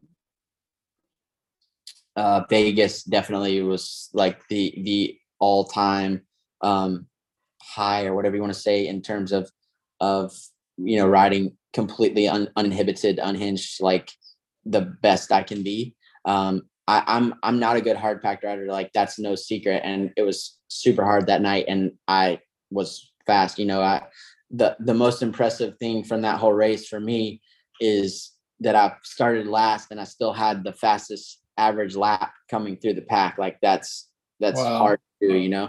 And um, that yeah, that was just me kind of I guess you would say like I said unhinged or um, pu- purely me. Um, I I also had that a couple of times in 2020. Um, I had a big crash uh, before uh, before Atlanta and um, broke my back uh, five places, five different vertebrae, and messed up my insides and um, big big concussion, big hit, like just a massive hit to my body. And I um, I considered retirement at that point, and um, I went and saw uh, a guy who does NET, neuro emotional technique therapy, to like um, basically walk yourself through your your fears or whatever you have going on. And um, after that, uh, during 2020 outdoor season, I had a ton of, uh, and Supercross um, at uh, Salt Lake. Those seven rounds, I had a bunch of times where my mind was clear, my headspace was clear, and I just felt you know at peace with what I was doing, and I was able to really just feel all the sensation of what riding can feel like and how how amazing it really is. Yeah, that's cool to hear about. I uh, I've experienced. We all have experienced like the zone, and but it's like the like you said, if you could just flip a switch and turn it on, but then it Yeah. would be it wouldn't be so elusive then. But um, I guess no, I've, I've uh, I was trying to think of an example, but um, like Hawaii Supercross in uh 19, whenever it was which I know that's not a super important race, but like there were some heavy hitters there, and I pulled the whole shot in the first one, and Jimmy Decotis passes me in the like the second turn, and I just sit there and follow him the whole time, like couldn't get around, couldn't get around, and it was like with two laps to go, it was like a like a somebody just knocked on my head and was like, "What are you doing behind this guy? Like go!" So I passed him in the last corner, and then the rest of it was just a blur. Like I just, Yeah. I did between the races, I didn't think about it. I'd go out there and I would start wherever I go and pass everybody and win. And it was just like easy. Yeah. It wasn't like I tried harder that weekend. It it was like I tried less in a Yeah. way, you know. You- so yeah you, you are trying less because you're not actually doing it it's just happening right? Like it's it's a it's such a strange thing to say and i mean people probably think i'm crazy for it but like it it's not something that you're physically doing. It's like walking like when you get up to walk you're not like right foot left foot right foot left foot right foot left foot you know? You just walk and that's that's your that's truly uninhibited things happening to you you know? Do you do anything to like try to get back there? Yeah, so um I've I've been down a lot of roads right in my career with meditation and yoga and about uh, anything you can think of except for um drugs like uh like I've I've tried it but um I I really got into um, Wim Hof breathing um, in 2017, and I made it part of like my everyday routine. Um, and I I really like that a lot. I I think that I'm not really the meditation type, but Wim Hof, you can be in a clear headspace in a matter of three minutes, you know. And I think that that really helped me a lot. Um, and to me, you know, at our at this at the highest level of of this sport or sport in general, the the more uh, variables and factors that you can eliminate, the better off you're going to be. Like, you know, if you wake up and you're late and you're forgetful and something happens, like just starts things in the wrong way. So to me, like every day that I could be as regimented as possible and do the same exact thing and eat the same exact thing and like, you know, just eliminate any variables, the the closer to those things I could become, right? So like it wasn't like I was having Vegas moments every day, but the the feeling of just clicking days off and and no variables and no crashes and you know just really eliminating any potential downfalls or or mistakes um the better off i was. And um really it, it may be something that kind of burnt me out in the end but from the beginning of 2016 till the end of 2020 i really was like on that pointy edge every single day, except for maybe two months a year where I was, you know, vacationing or hurt or whatever. Um, but even when I was hurt, I was still working and trying to to be there, you know. Um, but to me, those things, it just the more variables and factors that you can eliminate to from happening or potential anything, you know, like when you're winning a championship, you don't want to get a speeding ticket because it's like oh, that's that's wrong momentum. That's not what I want. You, know? you literally like I, I I'm I became crazy about it. You know, I became just so set in my ways and but it was it was working right so like you go home and you brush your teeth and you do the same things and you do that you know it was all just it, it makes it so simple and so easy and um, that was a huge part of finding success and and headspace and just really being able to kind of become my best self was just eliminating factors to the point where I knew that when I woke up it was it was literally automatic you know it was it was almost like a flow state for me doing those doing the work and doing the motos. And I love to ride like I still love to ride. I'm I I've since I left since I went to Europe I have found joy in riding most days right? Like and people are like oh man you must hate going out there and doing two 30 minute motos on Tuesday well no because for me that was the ultimate peace right like I'm out there I'm suffering my heart rate's 185 for 30 minutes and there's nothing in my mind it's just happening, right? Like riding as a flow state is happening. And not every day, like I said, not every day was it like Vegas, or not every day will I, I, I most likely will never feel those feelings again, uh, like I did in Vegas. But to me, eliminating the factors and just being as present as you can um, has been a huge, huge thing for me to to finding mastery, if you will, or finding um, a place where I can just do my job the best I can. I love it. I've uh, you're the I think fifth or sixth uh, guest we've had that I've had on, but everybody has said they said didn't say it the same as you. You definitely went into a lot more detail, which I appreciate, and it's awesome. And I'm learning stuff over here, but um, everybody has said being prepared, being the most prepared was a thing that like helped them get to that state. Like, yeah, like Steve had said, he's like I would have my gear packed on Tuesday. Yeah. Before a race on Sunday. He's like, right. and I was just so prepared. And then there's, like you just said, eliminate the variables. There's never like a, oh, I forgot my goggles. Or, you know, just a simple thing like that can throw you off.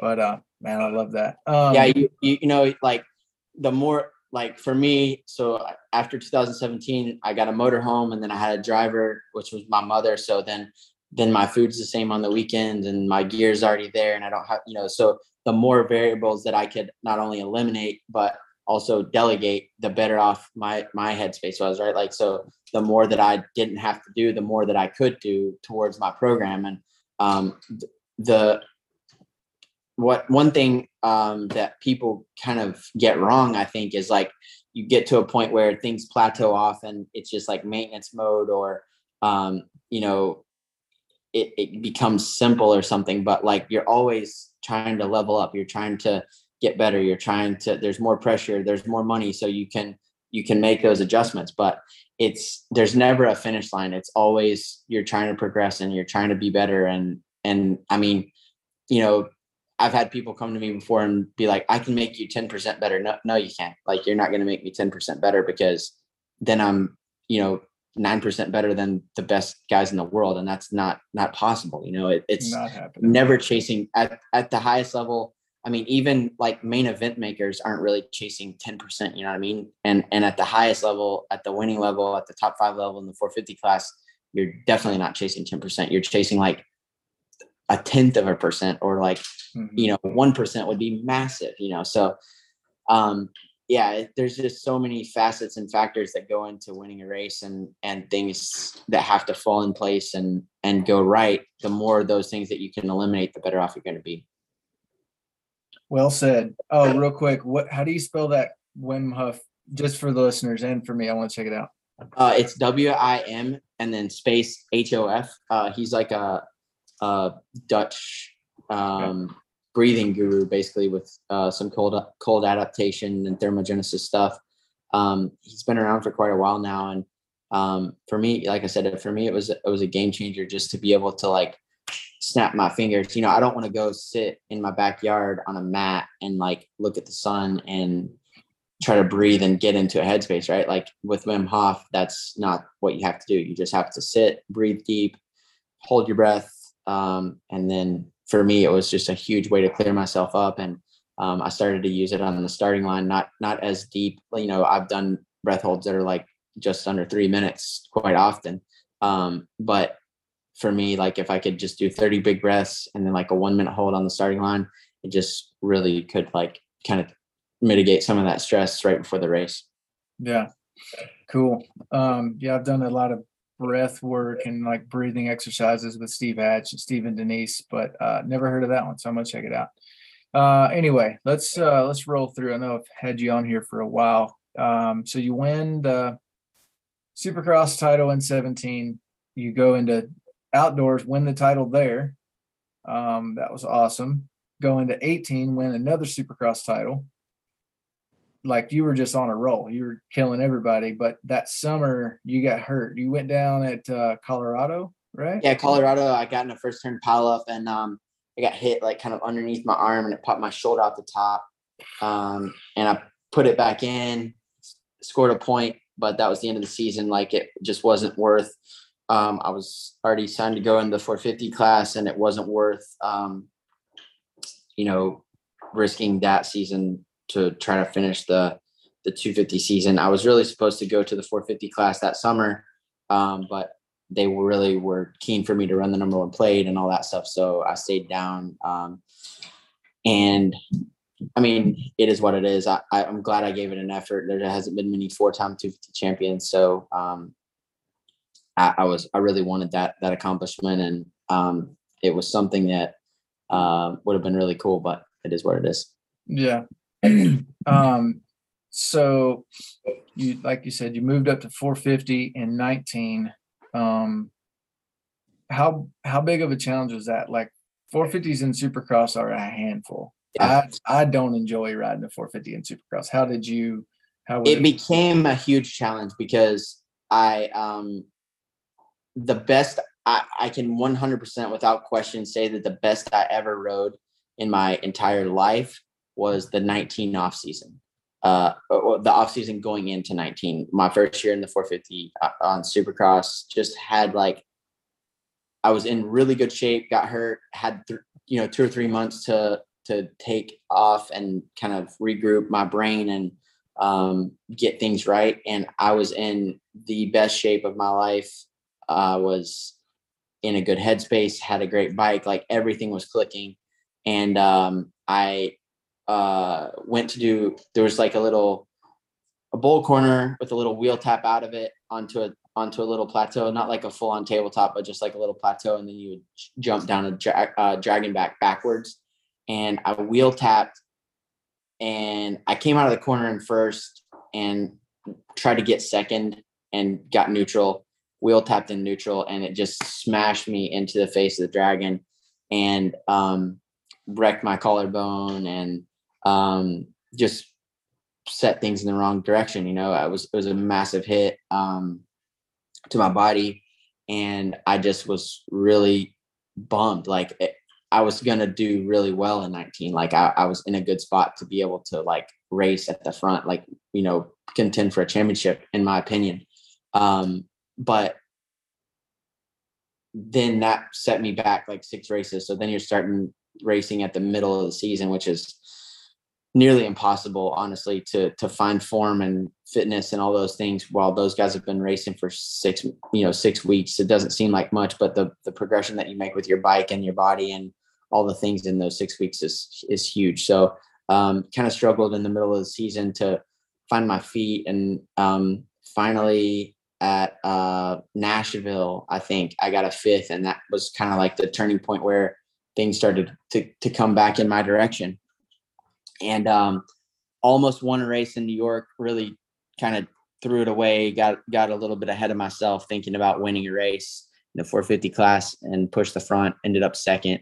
Um, got fifth at Vegas, and then the outdoor season was actually really really good. Uh, in my personal opinion, I got I got in the top five. I, I did 22 motos. I missed Redbud because I um, fell fell over basically out of a corner in uh, in practice and fell on the same collarbone that I had hurt during the Supercross uh, during the preseason for Supercross and dislocated my uh, SC joint, which is where your collarbone and your uh, chest attach, your sternum attached basically. And so I missed Redbud, and then um, I did 22 motos, and the 21 of the motos I was in the top five, which was like you know in my mind was one of my most impressive stats of my career. Like that's that's pretty good for a 450 rookie. Um, got on the podium a bunch, won a bunch of uh, won one moto, um, and like I said, was in the top five every one. But I fell at at Washougal and got an eighth, I think it was. So um, a really successful rookie 450 outdoor season. Um, but what could have been in the Supercross season still like that's one spot where I look back in my career and wonder like man, I really wish like I could have made it to the season with that form and and ridden, you know, kind of through the year with it. Yeah. um, so a couple things. Um, talk about you said like you know getting hurt and coming back halfway through the season is tough. Uh, I think like tell me, I guess in your mind the confidence because it sounds like going into like you said leading into it, your off season was the best you've ever had, the best you've ever ridden. So you knew, you knew you could win. When you come back after the collarbone, did you? You probably thought you could win, but you didn't know it anymore. Like, talk about the difference in that confidence. Yeah, there's like want to win. There's like need to win. There's like I can win. There's a lot of those, a lot of win scenarios, right? But um, in the off season, I felt I felt in my heart that I had a really good shot at winning some races, right? Like, um, and once we once they went racing, like Coop was winning, and that's who I was riding with all season, and like the data backed up that I could have won some races.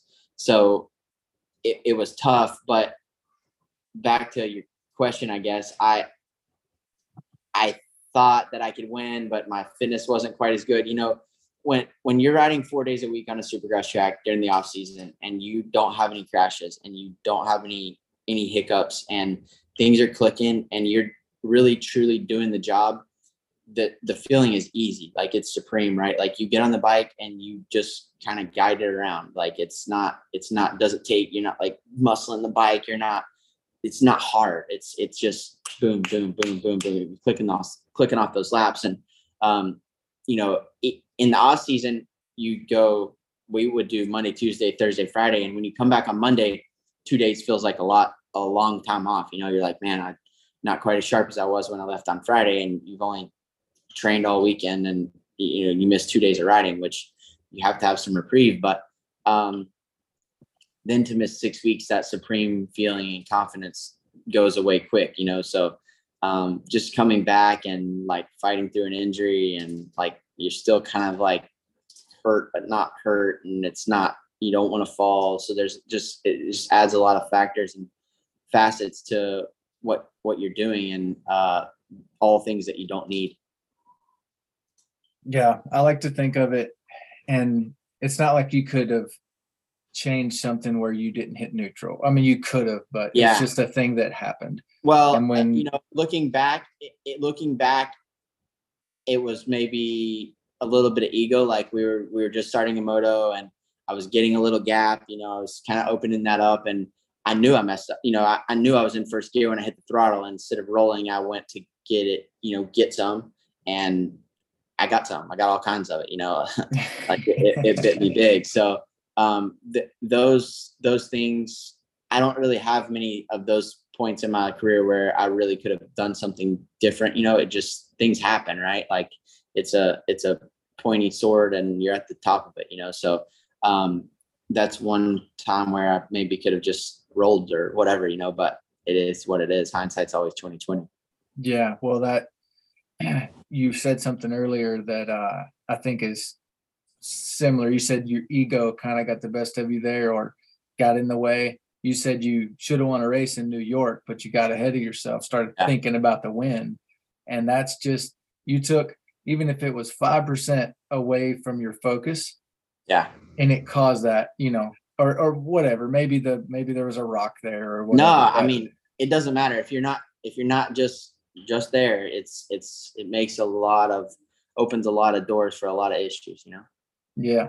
So, um, the, I like to think of it like, and like I said, it's, things happen and you're gonna, you, sometimes you're gonna have like ups and downs, but it's like, uh, building a castle.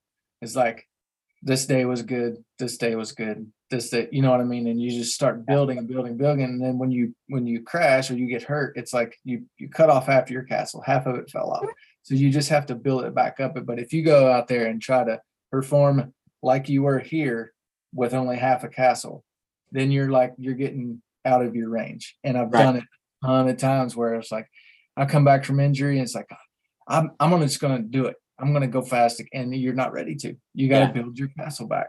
Yeah, that's exactly right. And you know, I uh, I'm sure you've seen it. Everybody's seen it. There's this like uh, meme on Instagram where it's like what people think success looks like, and it's like this like perfectly linear curve, and then it's like what it really looks like, and there's like Mhm. alligators, and snakes, and all this stuff, and that, that's pretty true. Like, there's no, rarely ever is there a just a perfect linear curve to the top of anything, right? Unless th- there are generational talents where people are just extra special and can really just do that, you know. Um, but for me, like looking back, the fun is in those, you know, all those cuts and juts and you know pitfalls. Like uh, my my time in Europe was some of the most fun and easygoing time of my life. You know, I didn't have a ton of money. I didn't have um, really much at all out, but we were going racing and we were having a good time. My wife will tell you the same. Like those were some of the most fun, easy, simple times that we we've ever had. And most people would look at the, most people like, man, I bet you hated being in Europe. And I'm like, nope, it was awesome. Like it was it was a great time, you know. So um there's the the fun is in the journey, not really the the destination. That's what I was gonna say if you didn't say it. Yeah, it's all about the journey because Yeah. everybody wants the destination, but you have to be in it for the journey and like you enjoy enjoy the process, not it's not just looking at the end goal because you'll never it's hard to really get there if that's all you ever see. Right. It's like you yeah. gotta build those and when you get there those the the destination especially as a racer like um re- results wise is the, those the destinations a pretty short stint of time it's like you know like an eight minute span where you're on the podium and then that's that's the destination and you're back to the journey you know what i mean so if you're only living for those destinations you're not going to live very much because they're just such short periods of time Mhm. Yeah, I agree, hundred percent. Um, so anyway, back to your career. Twenty twenty, you win the outdoor 450 championship. I think in Supercross you did well too. You got like fifth or something. Well, no, it wasn't great up until um so like I said earlier, I got hurt right before co- the COVID shutdown. Um the week so it was Atlanta, Daytona, and then they stopped at Indy. So I was hurt. I was gonna miss the rest of Supercross, and then COVID happened. And I got to ride for a couple of weeks before we went to Salt Lake. And um that Salt Lake span, that three weeks in Salt Lake was was incredible for me. Um I just was in a really good spot. Um, we were camping at a campground right down the street. Like the kids were having a great time. Just everything was clicking. You know, it's one of those times in life where you're just like, yeah, this is great. Like it, it, it was awesome. And um, I enjoyed the racing. I got off to a good start with a fifth, and then I got a podium, and then um, almost won a couple of races, then finally won that last round. And that kind of vaulted me uh, into the outdoor season. Yeah, and outdoors you killed it. You guys started at what Loretta's did the doubleheader at Loretta's, and you won Yeah. one of those and got second at the other one, I think. No, I, I won both of them actually. Ah. Uh, yeah, uh, went two one at the first one and then five one at the second one, and um, that just really set the tone. You know, I went from uh, from Salt Lake where I won my first Supercross to wanting to win an outdoor to being a title favorite. You know, in in a in a span of a few weeks. So um, it was tough mentally. It was a big a big shift for me. You know, again another one of those moments where you're like, do I belong here or do I not? You know, um, but after a couple of rounds, um, after Red Bud, when I went one one and then got on the podium at the second round, it kind of was like, okay, now we're in the thick of this. Like, you know, you need to take this to the house, or there may never, you know, you ne- you never know when those opportunities are going to stop, right? So, um, yeah, that was that's what we did. Yeah, I remember you chasing down Eli a couple times, and like, you know, the, the announcers, I don't remember who it was, but they're like, oh, you know, Eli never gives up a lead, and you you come from nowhere and chase him down and pass yeah. him like you were on a mission that that summer. You said that you kind of didn't know if you belong or not, but you then a couple races later you you felt like you did. Was there what was in between there? Like did was it just just keep doing the work, just keep my head down, stay focused, like don't think about it, just go do it? Or, or like what was that process? Yeah, um, at the third round in Indiana, I um, I got arm pumped really bad in the first moto and uh, fell over with a lapper and just like it was kind of started to feel a little grindy, you know. In the second moto, I got a third, was was a decent ride, and um, it just kind of ramped up from there. And then Red Bud, I went one one, and that was that was the moment where I was like, okay, like this is this is easy, this is legit, and that race was easy, like really easy for me. Like I was never in danger, kind of managing the gap from the front, really not even outside my comfort zone at in any way. And uh, that was that was the point where it was like, okay, like this, you you can do this, you know.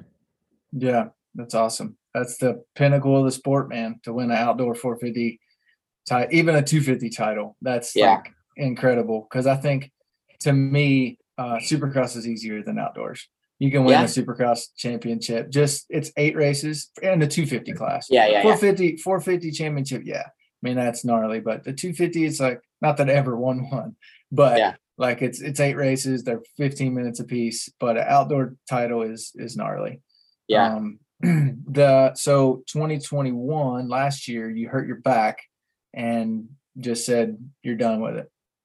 Yeah, there was some not really I'm done with it. There were some factors that kind of played into to it all and um it wasn't really the way I wanted it to end and I still don't really have great closure on it all. You know, it, it is it is what it is. I, I still love to ride and um I'm I'm happy with where I'm at at the moment and um definitely wasn't like I said the closure that we we wanted or sort of looked for um after especially after 2020 and the year that we had there and um yeah, it was it was a tough thing. Um, I was I was really close to being able to go racing um, in January, but my deal was with with the bosses was if I couldn't go uh, racing full time, full capacity uh, at A1 last year, that I I would stop, and um, I I kept my word. You know, I did what I what I said I would do, and um, took a retirement but you're you're still racing. So like you said, you still like to ride, and you're yeah, you're I'm still riding. Quite done.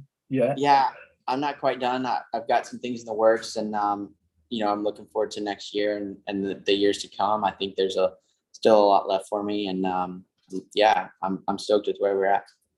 Cool. Um, so a couple quick questions, just because this is a power of the mind, and we like to talk about the mental stuff, which I know we've already covered a ton of it. But uh, what and I think you may have already answered it, so you can give me a short answer. But um, one, what's what gives you a mental edge on the competition? Like, is there one thing that you would say that gives you a mental edge? And then two, do you work on that mental game? Like with, I know you said you do the breathing and everything. Is there anything else you do with it?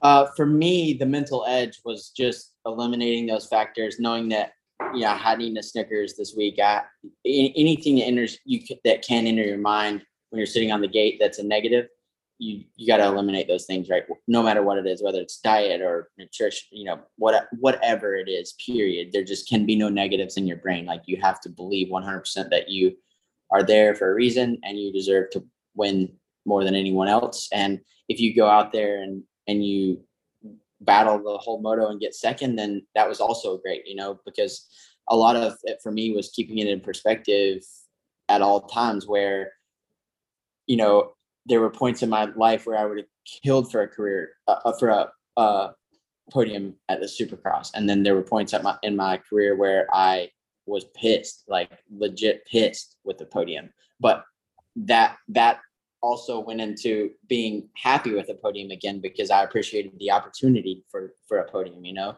So there's just those like there's shifts to it all. Like you're you're first you're trying to make a main event, then you're trying to get a top 10, then you're trying to get a top five, then you're trying to get a podium, then you win and then then a podium's not good enough but the week before podium would have been great right so um, it's a lot about for me was about keeping it in perspective and and understanding the opportunity that you have to be able to have that platform and just all the factors that have to go into it and that have to go right for you to be able to be there is is something that you have to appreciate and um, have gratitude for you know um, as far as the mental skills thing goes the the harder you work and the better you do your business take care of your your business and take care of the details the the stronger you're going to be mentally you know um, people can tell you whatever you want to hear you can listen to a tape of how good you are repeatedly or all of those things but if the work's not done and the details aren't covered it's not going to happen 100% agree with that one um, so what disempowers you? Like uh, obviously injuries is one, but is there anything that that well, I guess it's the things you're trying to eliminate. Yeah, I think for me that was that was a big, you know, uh negative or whatever you want to say, like just that I was so detail oriented or so um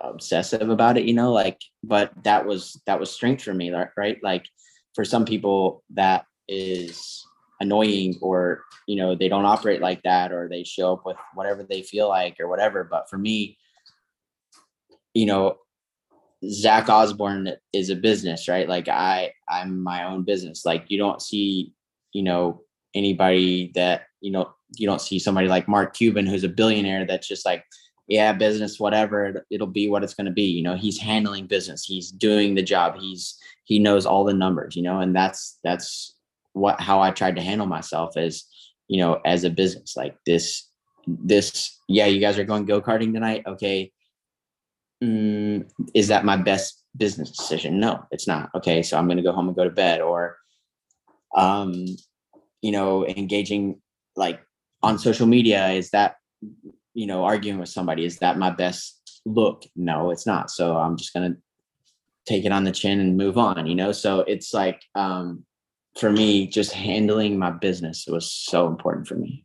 Yeah. So then being so detail oriented and having and like trying to eliminate everything that could be a ne- or could distract you.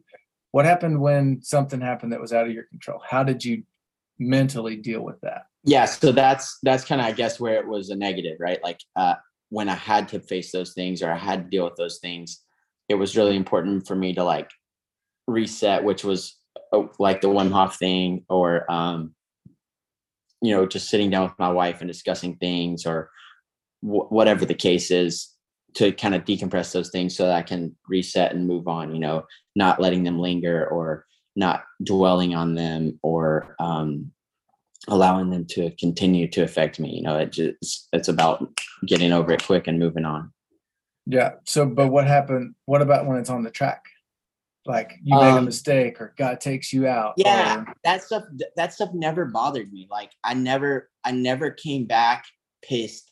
The the one time in San Diego, I was pissed that I fell. Right, like that. That's the one time that sticks out of my mind where I was like, that was not ex- like you should not have fallen right there. That was not okay and then I, I proceeded to have a meltdown. But um, past that, I can't really say, especially like in the last six years where I've been like, oh, I'm such an idiot. You know, like I, I see guys like banging themselves on the head. Like when I'm like, that, that, that doesn't make any sense to me. You know, that doesn't, doesn't resonate with me. So, um, I, I just never really got flustered by that stuff. Like you just pick your bike up and you go as far as you can and you try to fix it the next race. You know, you just keep, keep showing up. Yeah, I think that's not that's not normal.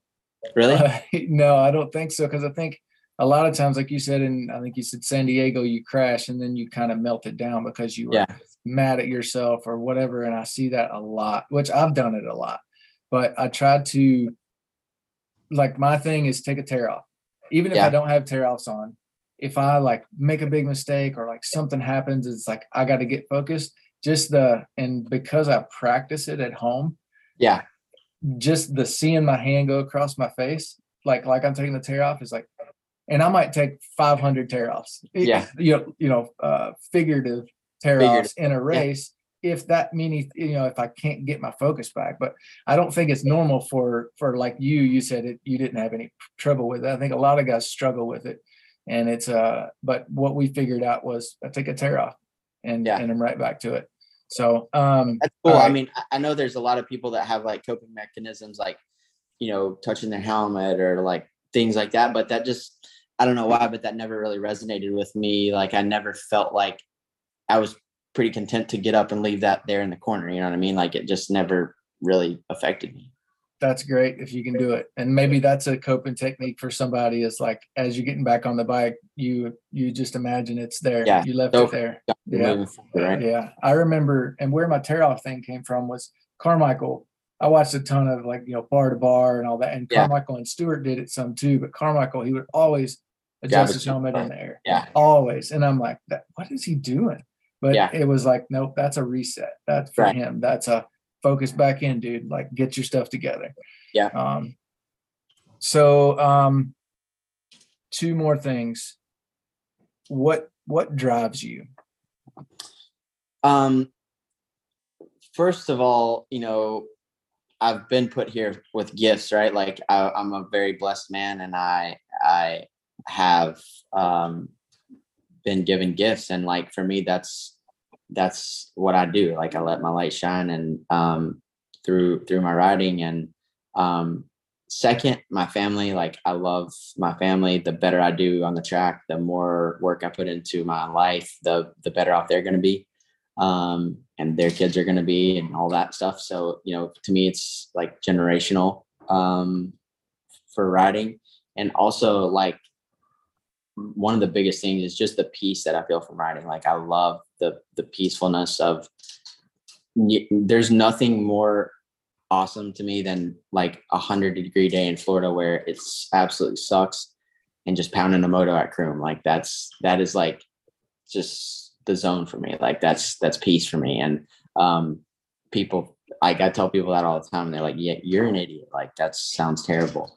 Um, but for me, that's just where where my that's my that's my spot, you know. Um the peace and understanding that I find from riding. And like I said earlier, like th- that's the closest I feel to God when I'm just at the at the limit and there's nothing else in my mind. Like it's just peace.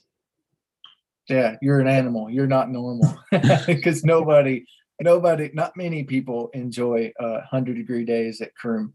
but uh i mean that's that's had to have uh contributed to your your success because Yeah.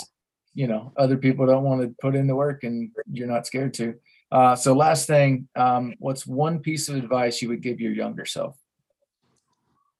find the fun. Like the, as soon as I found the fun in racing, like uh, it changed everything for me. Um, I, you know, I think we all start because it's fun, right? But I, I really don't remember like, and, and maybe no one does. Maybe no one remembers like riding as a kid and just having a blast. Like I remember riding my Z50 and dinking around having a blast, you know.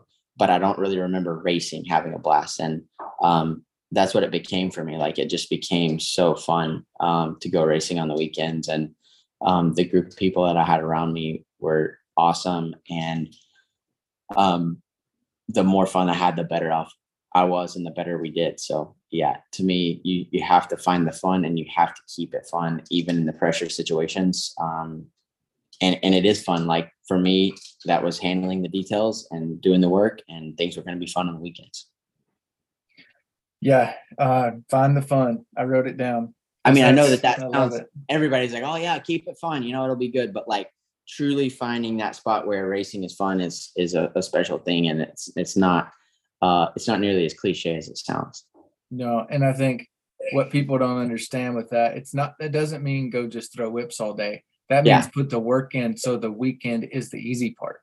Right. Exactly. You know, and and then it is more fun. If the weekend is the hardest part, it's not that much fun Ah. because you're just struggling the whole time. Right, So- exactly. Yeah, I love it, dude. You've uh, you've inspired me today. I've, I've got so many notes I wrote down here just of things that you've said. So it's been a lot of fun, and I I know I've kept you a long time, but I really appreciate your time. No, I enjoyed it. Uh, had a blast, and uh, hopefully we can do it again. Yeah, sounds good, dude. We'll see you. Thank you. Man, Zach's a smart dude, ain't he? It's just cool to hear him talk about how the lows pretty much paved the way to his highs. Kind of like everything happens for a reason, which I believe 1000%. Whatever you're going through, there's a positive to take from it, and better days are ahead. You just got to keep your head up, keep going, keep working toward it. Um, anyway, I hope you guys enjoyed today's episode. And since you stuck around, I have that discount code for you go to powerofthemind.coach and at checkout enter code PRORIDER50, all caps, no spaces, for 50% off any of their programs. I use it, other pros use it, and if your mental game isn't where you want it to be, then you should too. You're just doing yourself a huge favor because it helps in uh, not only in racing but in all aspects of life. So anyway, that's all I have for today. Thanks for listening, and make sure to tune in next week. Uh, we got a current GNCC champion and uh, rising star. So talk to you then.